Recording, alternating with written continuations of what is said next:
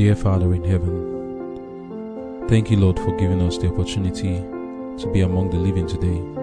We consider it a privilege, which we know we, don't have this opportunity because of our goodness or righteousness, but it's your love and mercy that has granted it to us.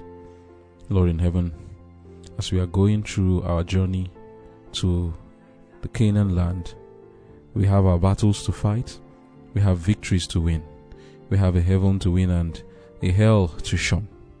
On a daily basis, we face our temptations, and we always need strength from you that will put us in a better position to overcome. Therefore, Lord, as we go through our devotion today, we pray, Father, that you shall kindle the fire of spirituality in us, that the fire may keep burning, and that we may learn something that will add to the strength which we already have, and that you will supply to us the grace through these words that will transform our lives into the image of our Lord and Savior Jesus Christ. Therefore, put your, your words in my mouth and grant us of your Spirit to put into practice all that we will learn. In Jesus' name I've prayed. Amen.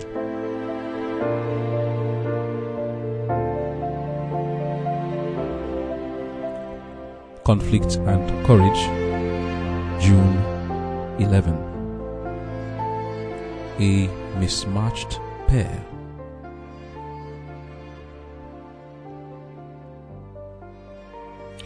Favor is deceitful and beauty is vain. But a woman that feareth the Lord, she shall be praised. Proverbs chapter 31 verse 30. In the character of Abigail, the wife of Nabal, we have an illustration of womanhood after the order of Christ. While her husband illustrates what a man may become who yields himself to the control of Satan. When David was a fugitive from the face of Saul, he had camped near the possessions of Nabal and had protected the flocks and the shepherds of this man. In a time of need, David sent messengers to Nabal with a courteous with a courteous message, asking for food for himself and his men. And Nabal answered with insolence, returning evil for good, and refusing to share his abundance with his neighbors. No message could have been more respectful than that which David sent to this man. But Nabal accused David and his men falsely in order to justify himself in his selfishness, and represented David and his followers as runaway slaves. When the messenger returned with this insolent taunt, David's indignation was aroused, and he determined to have speedy revenge. One of the young men in the employ of Nabal, fearing that evil results would follow Nabal's insolence, came and stated the case to Nabal's wife, knowing that she had a different spirit from her husband and was a woman of great discretion. Abigail saw that something must be done to avert the result of Nabal's fault, and that she must take the responsibility of acting immediately without the counsel of her husband. She knew that it would be useless to speak to him, for he would only receive her proposition with abuse and contempt. He would remind her that he was the lord of the household, that she was his wife, and therefore in subjection to him and must do as he should dictate. Without his consent, she gathered together such stores as she thought best to conciliate the wrath of David, for she knew he was determined to avenge himself for the insult he had received. Abigail's course in this matter was one that God approved, and the circumstance revealed in her a noble spirit and character. Amen. The title of our devotion for today is A Mismatched Pair. And we are looking at a life that was beautiful to behold. That is the life of Abigail. Of course, her husband Nabal, not so uh, beautiful to behold. In the book of First Samuel 25, we read about David camping near this man Nabal's shepherds and their flocks. David sent some of his men to request politely from Nabal that he helps them with some food, seeing that they are the ones that were protecting his flock. And it was a very courteous request he made.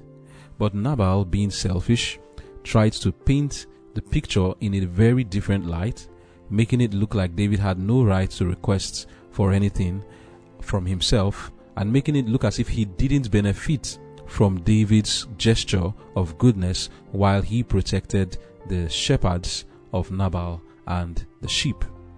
It says in 1 Samuel 25, verse 6, that David said to them, Say to my brother, May all be well for you. Peace be to you and your house and all you have. I have had word that you have wool cutters. Now, the keepers of your sheep have been with us, and we have done them no evil, and taken nothing of theirs while they were at Carmel.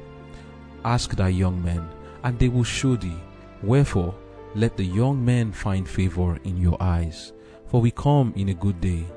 Give, I pray thee, whatsoever cometh to thine hand, unto thy servants, and to thy son, David. Do you hear that request?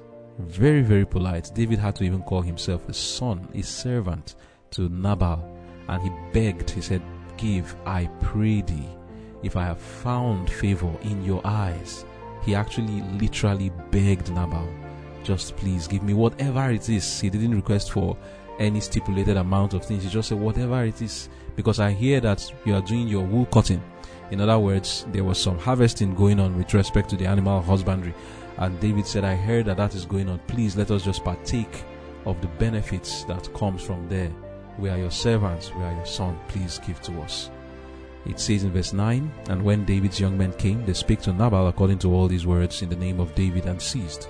And Nabal answered David's servant and said, Who is David? And who is the son of Jesse?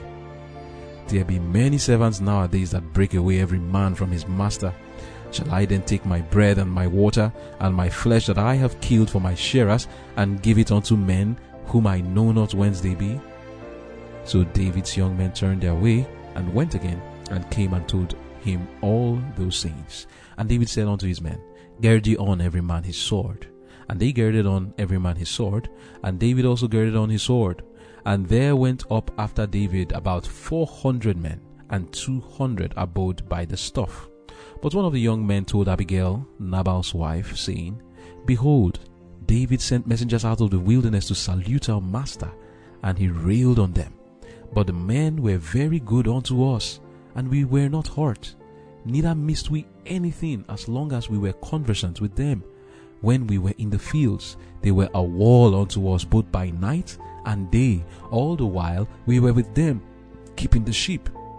Now therefore, no one consider what thou wilt do, for evil is determined against our master and against all his household. For he is such a son of Belial that a man cannot speak to him. Then Abigail made haste and took two hundred loaves and two bottles of wine and five sheep ready dressed and five measures of parched corn and an hundred clusters of raisins and two hundred cakes of figs and laid them on asses. And she said unto her servants, Go on before me, behold, I come after you. But she told not her husband, Nabal. Amen. So, here we see, like we read in our devotion, God, womanhood as it is in Christ, not womanhood as it is in the eyes of men. We read in the character of Abigail, the wife of Nabal, we have an illustration of womanhood after the order of Christ, while her husband illustrates what a man may become who yields himself to the control of Satan.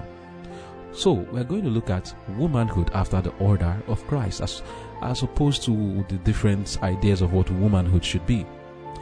In the world, they see womanhood as someone who is supposed to be completely under the control of her husband. Of course, not everybody sees it that way, but there are many men who feel, and even women too, who feel that it is their duty to submit to their husbands and whatever it is they say you must do. Well, and there are those who take it to the other extreme who feel like they must fight and always show their equality with the man in such a way that they are rebellious and disobedient. But let us look at what the Bible teaches Was it wrong what Abigail did? Was it right what Abigail did? The Bible tells us that this woman was a very wise woman. That's what she's described as. She is described as a woman that is sensible, reasonable, and filled with wisdom. She feared God. And her act that she did here shows us the, the rights of a woman who is a wife to a man. In the book of Ephesians 5 verse 22 to 24, we are told, Wives, submit yourselves unto your own husbands as unto the Lord. It is commonly the case that people would say, Wives, submit yourselves unto your own husbands, and they stop there. But that's not the truth. That is just a partial disclosure of what the Bible says. The full disclosure says, Wives, submit yourselves unto your own husbands as unto the Lord. What does it mean as unto the Lord? It simply means submit to your husbands with rest uh, just as if you are submitting to Jesus Christ. In other words, submit to Him as far as what He is telling you is not contradictory to the Word of God. You may have your opinion, you may have your own will and way, but if the husband says something that you can see clearly that doesn't contradict God's Word, then Wives, submit unto your husbands. Going on, it says, For the husband is the head of the wife, even as Christ is the head of the church, and he is the Savior of the body. Therefore, as the church is subject unto, the, unto Christ, so let the wives be to their husbands in everything. Therefore, the husband needs to be like Christ, if the wife must submit in everything. Because if he is not like Christ, she cannot submit in everything. When Nabal behaved like a man who is not like Christ, there was no need for Abigail to submit to that man who was manifesting a character that was not in harmony to that of Christ. Why is it that Achan and his family were stoned to death? It is because, let me just say, his wife, first of all, why was she part of those stoned? She was submitting to a husband who was not like Christ. Let us learn this first lesson today wives are not supposed to submit to their husbands when their husbands are not in harmony with the Word of God. I have been on excursion to prisons before, and on that excursion, going to the female ward, there were a few of them there, not as much as the men. And we were clearly told, I cannot forget what we were told. The women's side seemed so sane and alright. Some of them even had babies and they were into uh, tailoring and doing so many other handworking there. And we were told clearly that many of the women, almost all the women that we find here, are only here because they are accomplices to their husband's crime. Many women, after getting married, they feel that whatever their husbands are, they must be, and that they must support everything their husband does. I have heard stories, even people who are friends, who have lost their own identity because of marriage. I'm talking of women now who lose their identity because of marriage. What they would not do before they got married, they find themselves engaged in because maybe they are married to a selfish man or a man who is involved in deception. They join him as their as the sidekick. A woman who doesn't even know how to steal or how to deceive or how to defraud. Her husband suggests to her things of his own business that he's doing and makes her feel that she must support him in the work. And she, losing her own identity, feels that my husband is saying something and he's begging me for money to do this or that. And she knows that thing is wrong, but yet she joins him in doing it. Women must be careful to have their own identity even while they are married. And that identity is in Christ. Women, you have your Bibles and Jesus is your Lord and Master. A husband that is not submissive to Jesus is not the one that you are to submit yourself to. When the husband requires something from the wife that the Word of God condemns, women must stand in their own individuality and refuse to do that thing. The woman, Queen Vashti, the wife of the man called Ahasuerus, the king of the Medes and Persians, is a very good example of what womanhood, true womanhood in Christ is. When her husband called her to parade herself as a thing to be looked upon in a lustful way, she decidedly refused to do that. And she her name stands as one who is a good example of what a woman should be. So now back to Abigail. In Abigail's case, she saw that her husband was making a wrong decision. Woman has a mind to know good and wrong decisions based on the word of God. It was clear that David's men had done good. The men themselves testified to this. It was them who came to tell Abigail, This your husband is a son of Belial. When these men were with us, David and his men, they protected us. We did not lose even one thing. And we just heard him now rail at those men. Even he, her own servants could see that there was some injustice done here. What would Abigail do? She, it was clear that this was a wrong decision. And knowing her husband, he couldn't be reasoned with. And therefore, she did what she was supposed to do, what womanhood under Christ is supposed to do. She decided to save her family by doing something about it, by correcting the wrong of her husband, even without his consent, behind his back. He didn't know. There are men who read this story and feel like this is challenging my authority. What authority do you have that is not in line with the one given to you by Christ? That authority is not to be exercised, for it is not of God. And if it is not of God, it is inspired by none other than the devil. And you should not exercise that authority that the word of God does not give to you.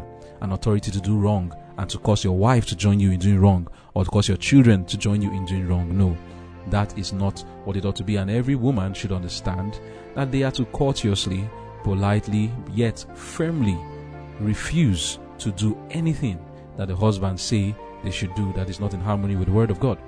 Speaking of the individuality of a woman who is married, there are some situations that come up in the marriage that the husband needs to understand that he is to give his wife her rights, and the woman also needs to understand what her rights are.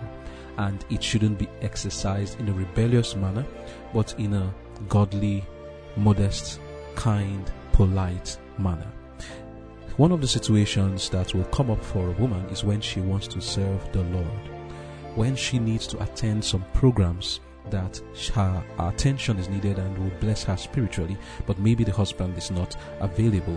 What should she do? There's some cases where the husband stops her from going because there's a duty, her first duty to do in the home that is not yet taken care of. She needs to listen. But not in all cases.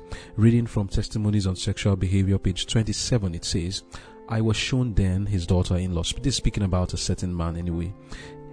Um, it says, She is beloved of God but held in servile bondage, fearing, trembling, desponding, doubting, and very nervous. This sister should not feel that she must yield her will to a godless youth who has less years upon his head than herself. She should remember that her marriage does not destroy her individuality. God has claims upon her higher than any earthly claim. claim. Christ has bought her with his own blood.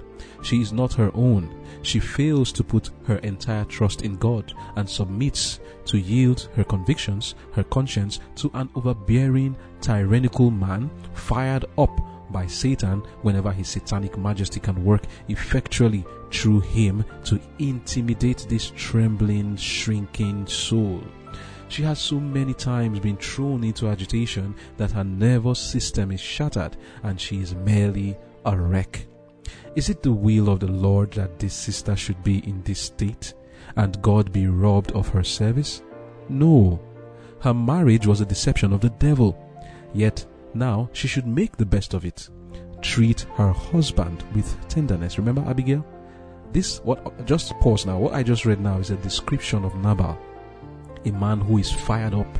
And there are some men who are like that today, who would want to withhold or stop their wife from doing certain things they need to do, especially when it has to do with giving service to God. So, what does the woman do? Does she submit to such a person?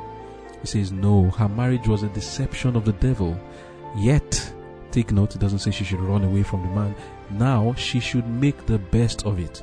Treat her husband with tenderness and make him as happy as she can without violating her conscience. For if he remains in his rebellion, the world is all the heaven he will have.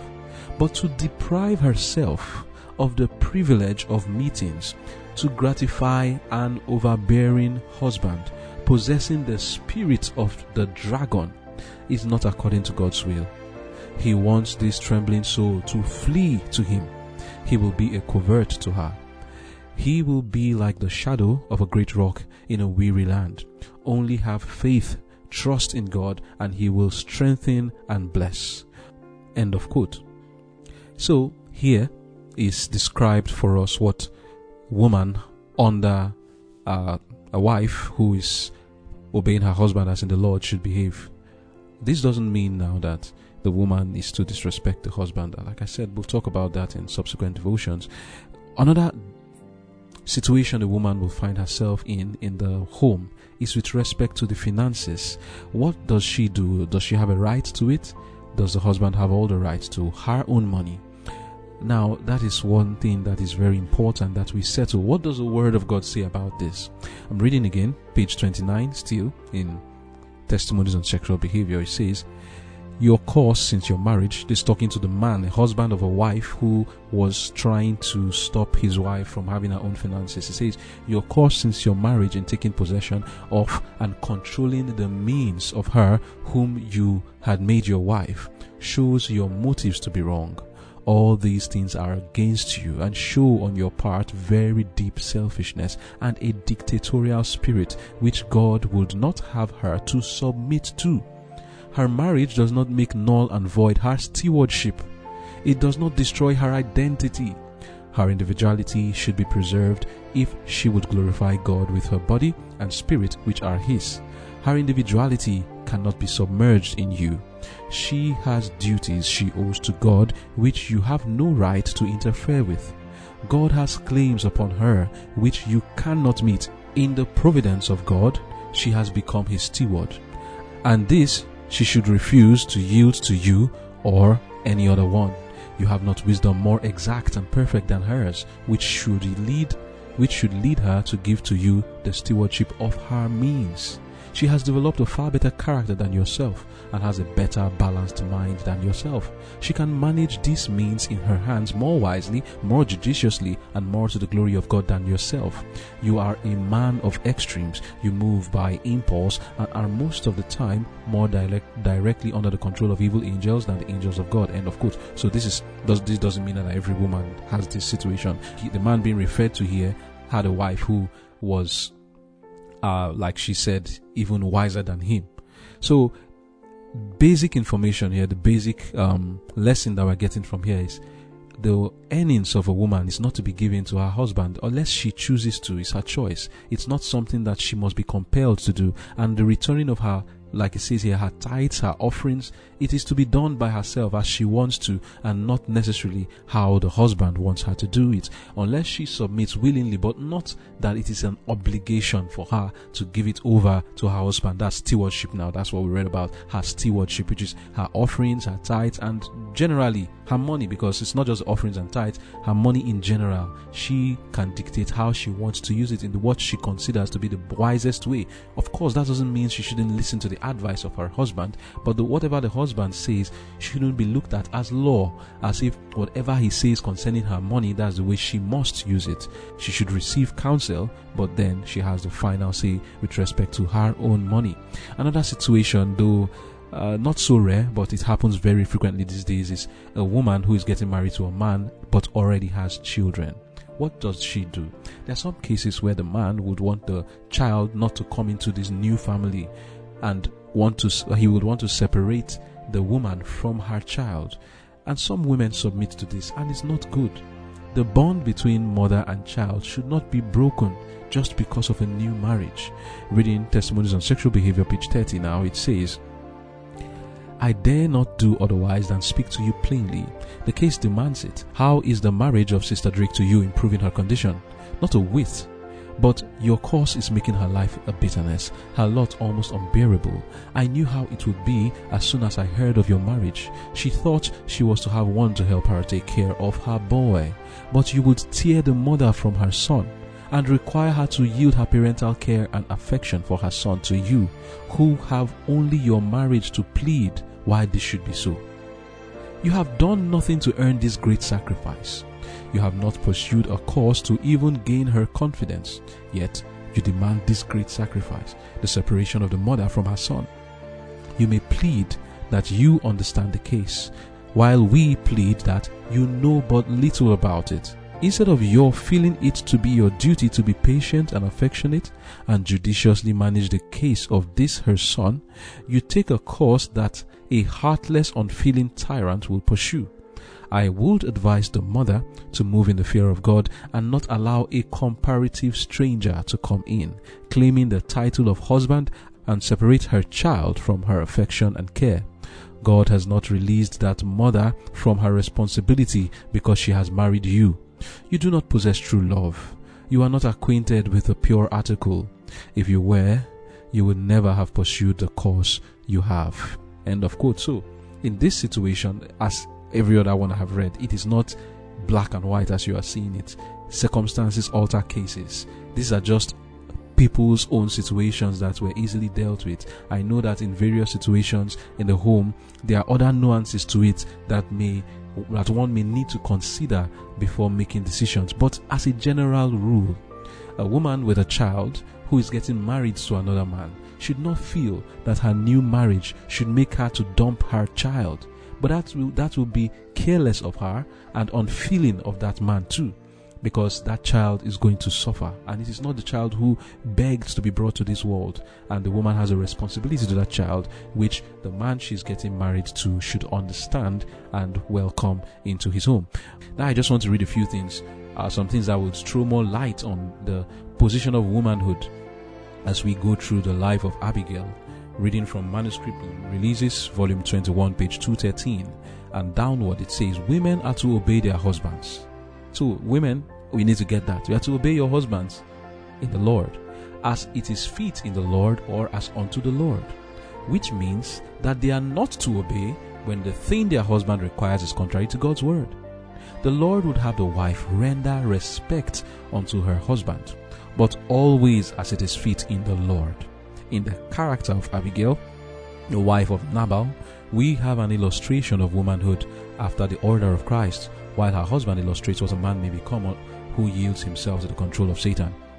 From this history, we can see that there are circumstances under which it is proper for a woman to act promptly and independently, moving with decision in the way she knows to be the way of the Lord.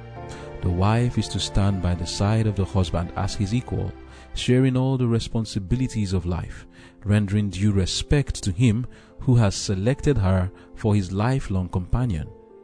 When the Spirit of Christ controls the husband, the wife's sub- subjection will only result in rest and benefit, for he will require from her only that which will result in good, and in the same way that Christ requires submission from the church.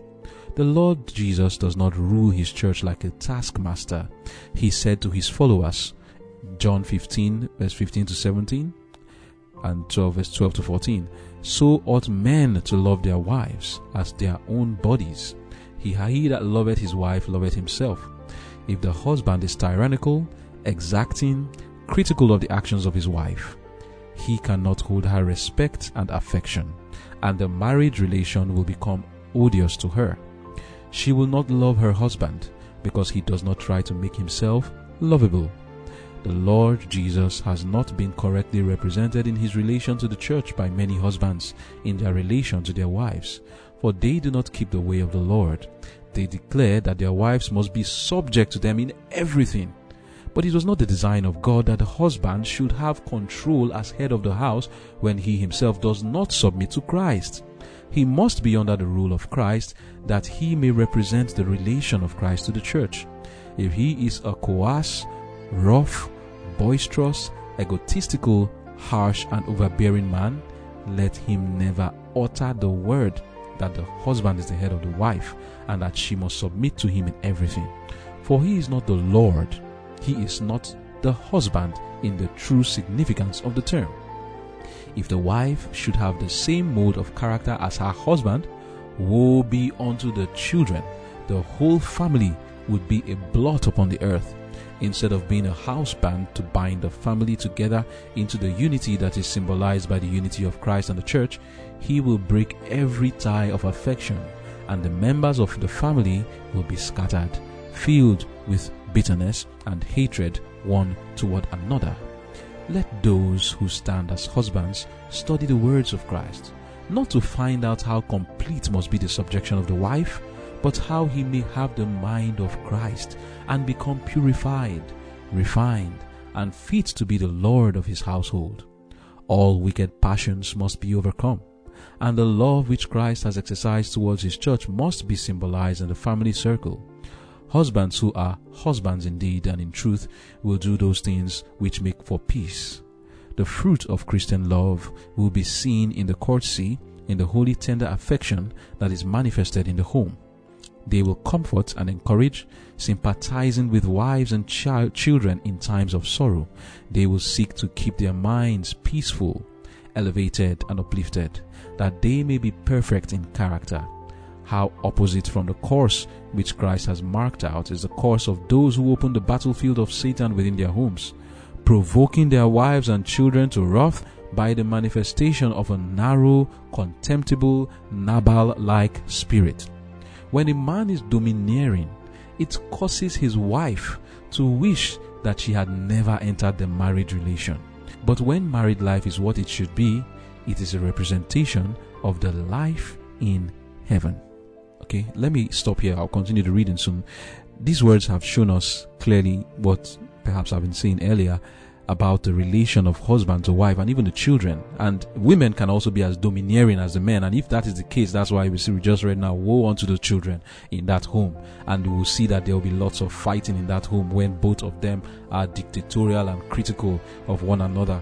And that's not what a marriage is supposed to be. But when both people, the husband and the wife, represent what they ought to be, the woman representing the church and the husband representing Christ, indeed and in truth, marriage will be beautiful.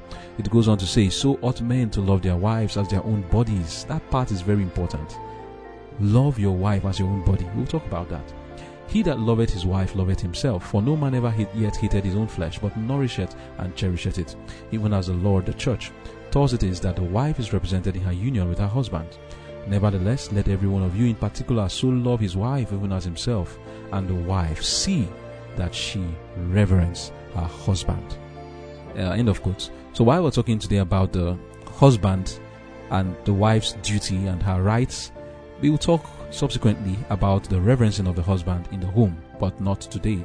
We will discuss that hopefully tomorrow. But talking about what the woman should be in the home now, we've seen that she must submit to every ordinance, every command given to her by her husband, but only as it is in the Lord. If it is not in harmony with the Lord, with the word of God, then she is at liberty to stand in her God given independence and individuality to do what is right. The love of the husband now is something that we should check with respect to the submission of the wife. In Ephesians 5 verse 25 downward, we are told, Husbands, love your wives, even as Christ also loved the church and gave himself for it. That he, there's a purpose now. So, this, the model of a husband, as men, what men should do is what was Christ to the church? That is what I am to be to my wife. So, what did Christ do? What was his purpose of having the church and taking care of it. In verse 26 it says, that he might sanctify and cleanse it with the washing of water by the word, that he might present it to himself a glorious church, not having spot or wrinkle or any such thing, but that it should be holy and without blemish. So ought men to love their wives as their own bodies. He that loveth his wife loveth himself, for no man ever hated his own flesh. So another area in which wives are to be careful to know what they are submitting to and not to submit to every wish of their husband is on the marriage bed. Today, the same may be said of husbands towards their wives. That is, husbands are not to submit to every demand of their wife in the marriage bed. Our ideas on the sexual relations have been so warped, twisted, and corrupted and perverted that we cannot be trusted to properly understand what is required in this matter. Pornography has so corrupted our ideas that today what many marriage counselors teach as being acceptable in the sexual relations are abominable practices. How can we know what is acceptable? James 3 verse 17 gives us a, um, a principle by which we can conduct ourselves in the marriage bed. It says, but the wisdom, I'm just using this, the wisdom that is from above, that wisdom on how to get your intimacy on the marriage bed, if it is from above, it will be first pure, then peaceable, gentle, and easy to be entreated, full of mercy and good fruits without partiality and without hypocrisy. You see, there's such a thing in the Bible as inordinate love, which we are told to avoid. One can understand this to mean excessive sexual intercourse, even when done the right way, or also it can be understood to mean irregular practices in the marriage bed which never leads to the health of, the, of both parties. Remember what we read in James 3:17. The wisdom that is the wisdom that's from above is pure, peaceable, gentle, easy to be entreated, full of mercy and good fruits. What is the fruit of the things done on the marriage bed? If it is bringing about injuries and diseases, then that is not the wisdom that is from above. If the practices on the marriage bed is what the world, even by themselves, call unsafe sex, even though the world says it is unsafe, then that thing is not to be done. It is not pure, it is not peaceable. And having done this, if they, if these things are engaged in, you will find out that you cannot claim to be nourishing the wife or nourishing the husband because this matter is not a matter of the husband to the wife. Even wives to their husbands make requests of the husbands that that are not pure, that are not gentle and peaceable, that are not easy to be entreated, that will not bring about good fruits at the end of their uh, relation on the bed. Reading from Counsels for the Church, page 135, it says, Sexual excess will effectually destroy a love for devotional exercises, will take from the brain the substance needed to nourish the system. Remember, the Bible used that word that the husband is to nourish the wife. If sexual excess does not nourish the wife, therefore he should not engage in it, or she should not also engage in it. It says that sexual excess takes from the brain the substance needed to nourish the system and will most effectively exhaust the vitality.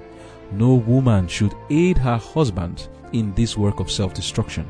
She will not do it if she is enlightened and has true love for him. The more the animal passions are indulged, the stronger do they become, and the more violent will be their clamors for indulgence. Let God fearing men and women awake to their duty Many professed Christians are suffering with paralysis of nerve and brain because of their intemperance in this direction. End of quote. Woman, in your independence, you are not to submit to every demand of the husband, and man, to your independence, you are not supposed to submit to the injudicious, excessive demands for sex from the wife. It's a two way thing these days because it's not a man issue anymore. Even the women have their desire for sexual excess. I'm reading from manuscript releases, um, still volume 21, page 215, paragraph 3. Husbands should be careful, attentive, constant, faithful, and compassionate. They should manifest love and sympathy. If they fulfill the words of Christ, their love will not be of a base earthly sensual character that will lead to the destruction of their own bodies and bring upon their wives debility and disease. They will not indulge in the gratification of base passions while ringing in the ears of their wives that they must be subject to the husband in everything. When the husband has the nobility of character, purity of heart, elevation of mind that every true Christian must possess, it will be made manifest in the marriage relation. If he has the mind of Christ, he will not be a destroyer of the body, but will be full of tender love, seeking to reach the highest standard in Christ. He will seek to keep his wife in health and courage. He will strive to speak words of comfort, to create an atmosphere of peace in the home circle. End of quote. It is Jesus who said, Do unto others as you would want them to do to you. Love yourself. A man cannot love himself while doing things to his own body that harms his body. Neither can he love his wife while doing things to her body that harms her body. Today, the world has what they call safe and unsafe sex practices. If the world calls some practices unsafe, it does not become the church to be even more worldly than the world.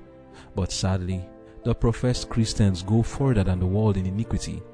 It is unsafe to do anything in the sexual relations that is contrary to God's plan, and both husband and wife are under obligation to God to refuse any such demands made from their spouses.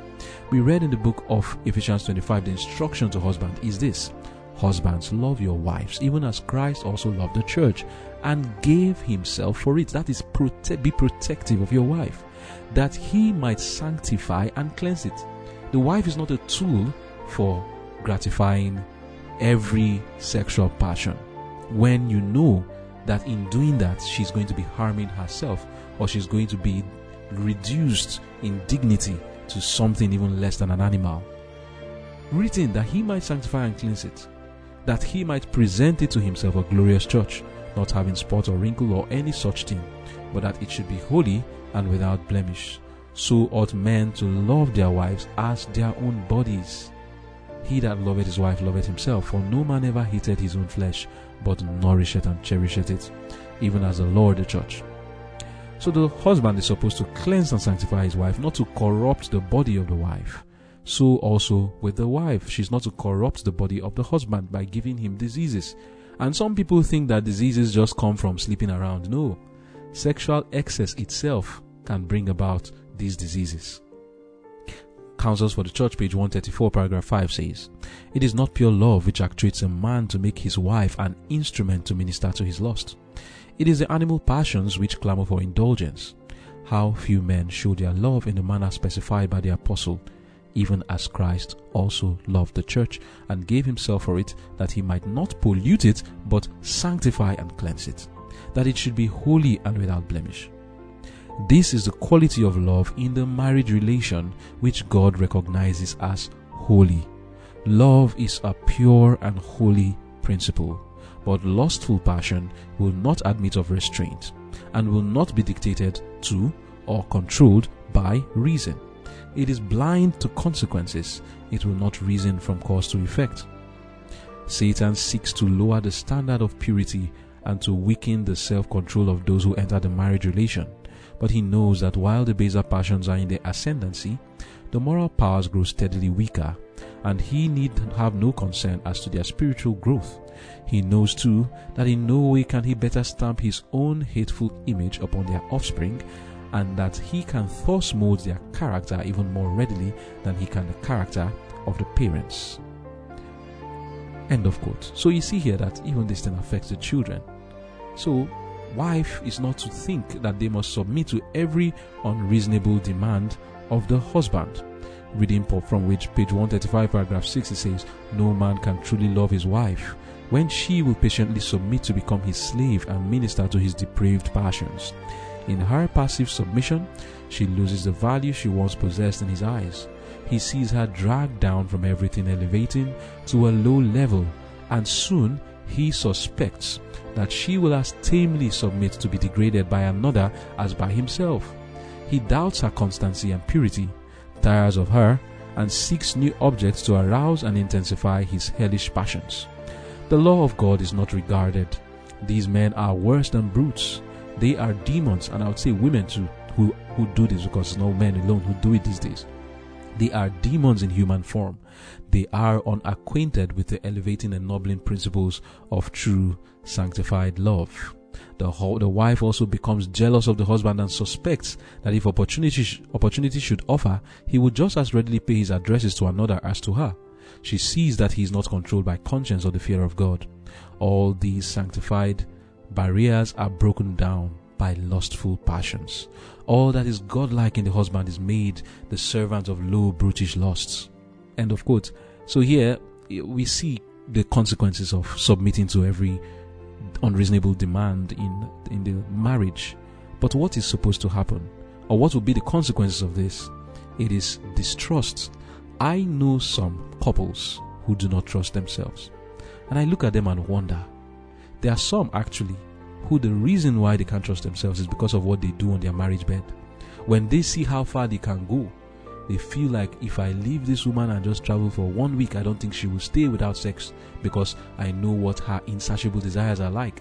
And the wife also feels the same way of the husband. When they are true, the woman will feel, wow, look at the kind of things we just did now if I leave this husband outside, she will start the moment she sees him talking to another woman and maybe the phone calls or he's traveling, there's the suspicion. But where is the suspicion coming from? From what we just read now, it is by giving in to demands in the marriage bed that even they both know that they have gone too far. And it brings about jealousy, mistrusts of each other, and they see that we are losing control. And because of that, they don't trust each other anymore. So, how can we help? In the marriage, the woman, like we have been saying, is not to submit to all these demands. It is the role of the woman to soften the passions of the husband. But today there are some women who themselves are the ones that are passionate. That's how the world has become. Women themselves are have, have seen people who they, are, they couldn't marry certain women. I know someone at least who couldn't marry a certain woman because the woman said, Look, I want it rough. The demands that she was even making before the man married her, the man said, I cannot do it. And he couldn't go on in the marriage. But what is it that is doing this? It is pornography. It is pornography, there's nothing more. And if it is not pornography, well, when somebody has not had sex before marriage, how can they have these insatiable desires? If you have not been watching pornography, how?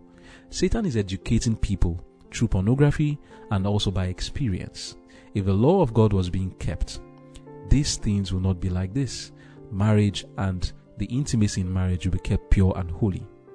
So, reading from Confl- um, Counsels for the Church in conclusion, page 136, paragraph 3. The matter now to be settled is Shall the wife feel bound to yield implicitly to the demands of her husband when she sees that nothing but base passions control him, just like Vashti and her husband, and when her reason and judgment are convinced that she does it, that she does it to the injury of her body. And by the way, to be specific, what is it that does this to the injury of the woman's body? There are many things that does it, whether it is the anal sex or other rough practices in marriage. It injures. People bleed in these things. She does it to the injury of her body, which God has enjoined upon her to possess in sanctification and honor, to preserve as a living sacrifice to God. It is not pure holy love which leads the wife to gratify the animal propensities of her husband at the expense of health and life. If she possesses true love and wisdom, she will seek to divert her, his mind from the gratification of lustful passions to high and spiritual themes by dwelling upon interesting spiritual subjects. It may be necessary to humbly and affectionately urge, even at the risk of his displeasure, that she cannot debase, debase her body by yielding to, to sexual excess. She should, in a tender, kind manner, take note, women shouldn't be in a disrespectful manner, but in a tender, kind manner, remind him that God has the first and highest claim upon her entire being, and that she cannot disregard this claim for she will be held accountable in the great day of God. End of quote. Now, I like to emphasize in a kind and tender manner. This is no excuse for the woman to disrespect her husband just because he makes some demands that maybe because you know now that he doesn't know, but you know that these things are not in harmony with the word of God.